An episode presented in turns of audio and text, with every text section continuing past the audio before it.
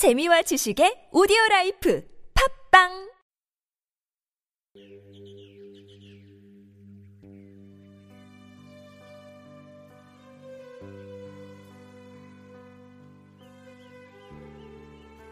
하늘세 오늘의 영성 오늘의 말씀 하늘의 소리. 요한복음 12장 27절에서 35절까지 말씀. 지금 내 마음이 민망하니 무슨 말을 하리요? 아버지여 나를 구원하여 이때를 면하게 하여 주옵소서. 그러나 내가 이를 위하여 왔나이다. 아버지야 아버지의 이름을 영광스럽게 하옵소서. 하시니 이에 하늘에서 소리가 나서 가로되 내가 이미 영광스럽게 하였고 또다시 영광스럽게 하리라 하신대 곁에 서서 들은 무리는 우레가 울었다고도 하며 또 어떤 이들은 천사가 저에게 말하였다고도 하니 예수께서 대답하여 가라사대 이 소리가 난 것은 나를 위한 것이 아니라 너희를 위한 것이니라. 이제 이 세상의 심판이 이르렀으니 이 세상 임금이 쫓겨나리라. 내가 땅에서 들리면 모든 사람을 내게로 이끌겠노라 하시니 이렇게 말하시면 자기가 어떤 죽음으로 죽을 것을 보이심이러라. 이에 무리가 대답하되 우리는 율법에서 그리스도가 영원히 계신다 함을 들었거늘 너는 어찌하여 인자가 들려야 하리라 하느냐 이 인자는 누구냐 예수께서 가라사대 아직 잠시 동안 빛이 너희 중에 있으니 빛이 있을 동안에 다녀 어둠에 붙잡히지 않게 하라. 어둠에 다니는 자는 그 가는 바를 알지 못하느니라. 너희에게 아직 이 빛이 있을 동안에 빛을 믿어라. 그리하면 빛의 아들이 되리라.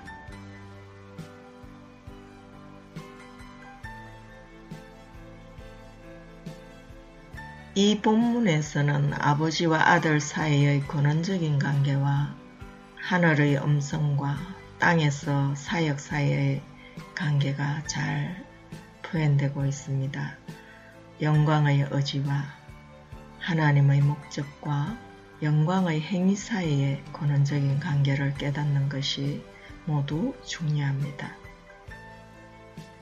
예수님은 죄를 짊어지고 그로 인한 죽음을 당해야 한다는 것 때문에 그분의 인성 안에서 마음이 괴로웠습니다. 그러나 성육신 하심이 바로 이때를 위함이었기 때문에 아버지여 아버지의 이름을 영광스럽게 하옵소서 하시고 아버지의 뜻에 순종하기를 다짐했습니다.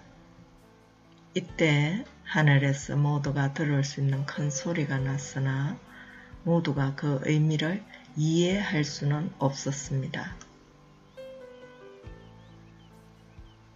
하늘에서 들렸던 그 소리는 영적으로 예민한 자들에게는 들렸으나 그렇지 못한 자들에게는 단지 우레소리 같은 소음에 불과했습니다. 예수님은 이 소리는 너희를 위한 것이라 말하고 이제 이 세상의 심판이 이르렀으니 이 세상 임금이 쫓겨나리라. 내가 땅에서 들리면 모든 사람을 내게로 이끌겠노라 하셨습니다. 예수님은 자신의 죽음을 향해 의연히 행진하고 있었습니다. 그의 죽음은 두 방면으로 이해되고 설명되어 질 수 있습니다. 그 첫째는 하나의 미랄로 땅에 떨어져 많은 미랄을 산출하는 많은 하나님의 아들들을 산출하는 것이고 둘째는 나무에 들리심으로 사탄을 멸하여 사람들을 죄와 어둠에서 건져내어 빛의 나라로 옮기며 한 무리가 되어 한 목자 아래서 생명을 누리게 하는 것이었습니다.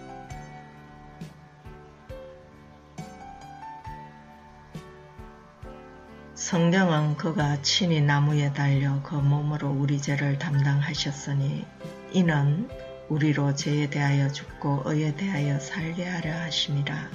저가 채찍에 맞음으로 너희는 나음을 얻었나니 너희가 전에는 양과 같이 길을 잃었더니 이제는 너희 영혼의 목자와 감독 되신 이에게 돌아왔느니라 하셨습니다. 옛뱀인 사탄은 하나님께 불순종과 반역의 죄를 범하여 천상에서 쫓겨난 원래 하나님께 가장 사랑받던 천사장이었습니다. 그는 교만해졌어 불순종의 죄를 범하며 하나님을 배신하고 반역하여 결국 천상에서 쫓겨나 에덴 동산으로 들어가게 되었습니다. 에덴 동산에 서 아담에게 자신이 저지른 제명으로 아담도 하나님께 불순종을 죄를 범하게 만들었습니다. 그래하여 사람에게 반역과 불순종의 죄가 들어오게 되었습니다. 죄가 죄를 낳으며 사람의 본성은 점점 부패하고 타락되어 갔습니다. 그리하여 죄가 장성하여 사망에 이르게 되었습니다. 우리가 인간의 본성을 가만히 간주해 보며 자기 속에 있는 자신을 드러내 보이고 싶어 하는 교만과 기회주의적인 반역의 기질과 불순종의 재성이 있음을 보게 될 것입니다. 뿐만 아니라 정욕과 이기와 욕심들이 혼재되어 부패되고 있는 것을 볼 때 우리는 탄식하게 됩니다. 오라 나는 궁고한 자로다. 누가 이 사망의 몸에서 나를 건져내라. 바울의 탄식이 내 탄식이 되어 흐를 때가 많은 것입니다. 아담이 뱀의 말을 들었을 때 뱀의 독이 사람 안으로 주입되었습니다. 사단이 죄를 가지고 인간 속으로 들어온 것이었습니다. 따라서 사단은 세상은 사단의 죄와 어둠의 영토가 되고 말았던 것입니다.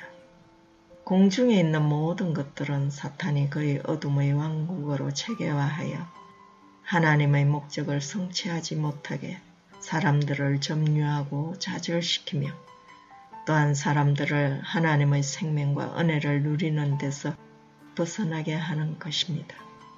이 악한 어둠의 왕국은 예수가 육체 안에서 십자가에 못 박힘으로써 세상 왕인 사탄이 쫓겨났을 때 심판 받았습니다.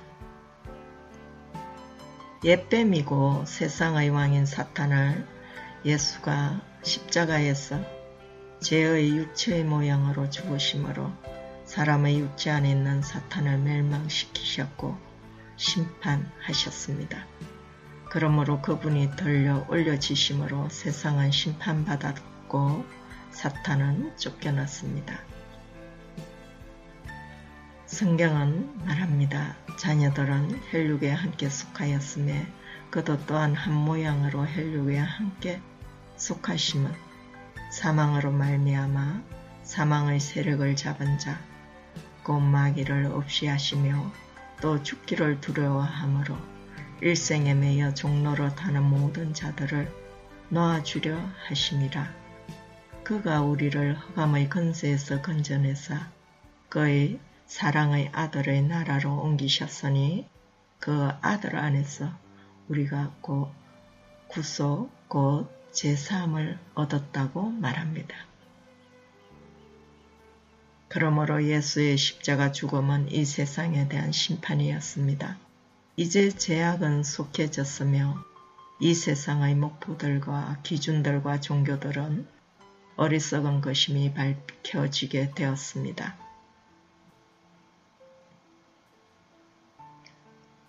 십자가는 사탄을 물리치는 수단이었습니다.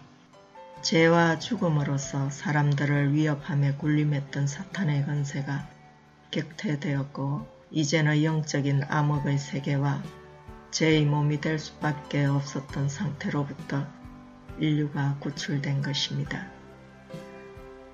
예수님은 십자가에서 모든 사람을 당신께로 이끌겠다고 하셨습니다. 그것은 그 민족뿐만 아니라 흩어진 하나님의 자녀들을 모아 하나 되게 하기 위하여 죽으실 것을 말함이었습니다. 또 이 우리에 들지 아니한 다른 양들이 내게 있어 내가 인도할 터이니 저희로 내 음성을 듣고 한 무리가 되어 한 목자에게 있으리라 하셨습니다. 그분은 이 세상의 빛이십니다. 그러나 그분이 이 세상에서 활동하시는 기간은 거의 끝나가고 이제 곧 밤의 어둠이 와서 사람들을 악의 건세로 몰아갈 것입니다. 어둠에 다니는 불신자들은 일생 동안 그가 가는 곳을 알지 못하고 방황합니다. 그러나 빛이 있을 동안에는 그들이 그 빛을 믿고 빛의 아들이 될 기회가 있습니다. 이제 예수 그리스도의 믿음 안에서 너희는 다 빛의 아들이요 나처의 아들이라 우리가 밤이나 어둠에 속하지 아니하나니 제가 빛 가운데 계신 것 같이 우리도 빛 가운데 행하며 우리가 서로 사귐이 있고 그 아들 예수의 피가 우리를 모든 죄에서 깨끗이 하실 것이요. 그러므로 너희가 전에는 어둠이었더니 이제는 주 안에서 빛이라. 빛의 자녀들처럼 행하라. 잠자는 자여 깨어서 죽은 자들 가운데서 일어나라. 그리스도께서 내게 빛이시리라 오늘 본문과 함께 묵상하실 말씀은 다니엘서 7장 13절에서 14절을 함께 묵상하시기 바랍니다.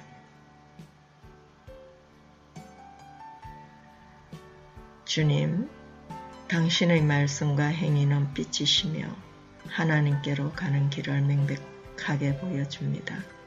우리의 눈을 들어 당신이 드러내신 것들을 보게 하시고 우리 마음이 당신의 뜻에 순종하게 하옵소서.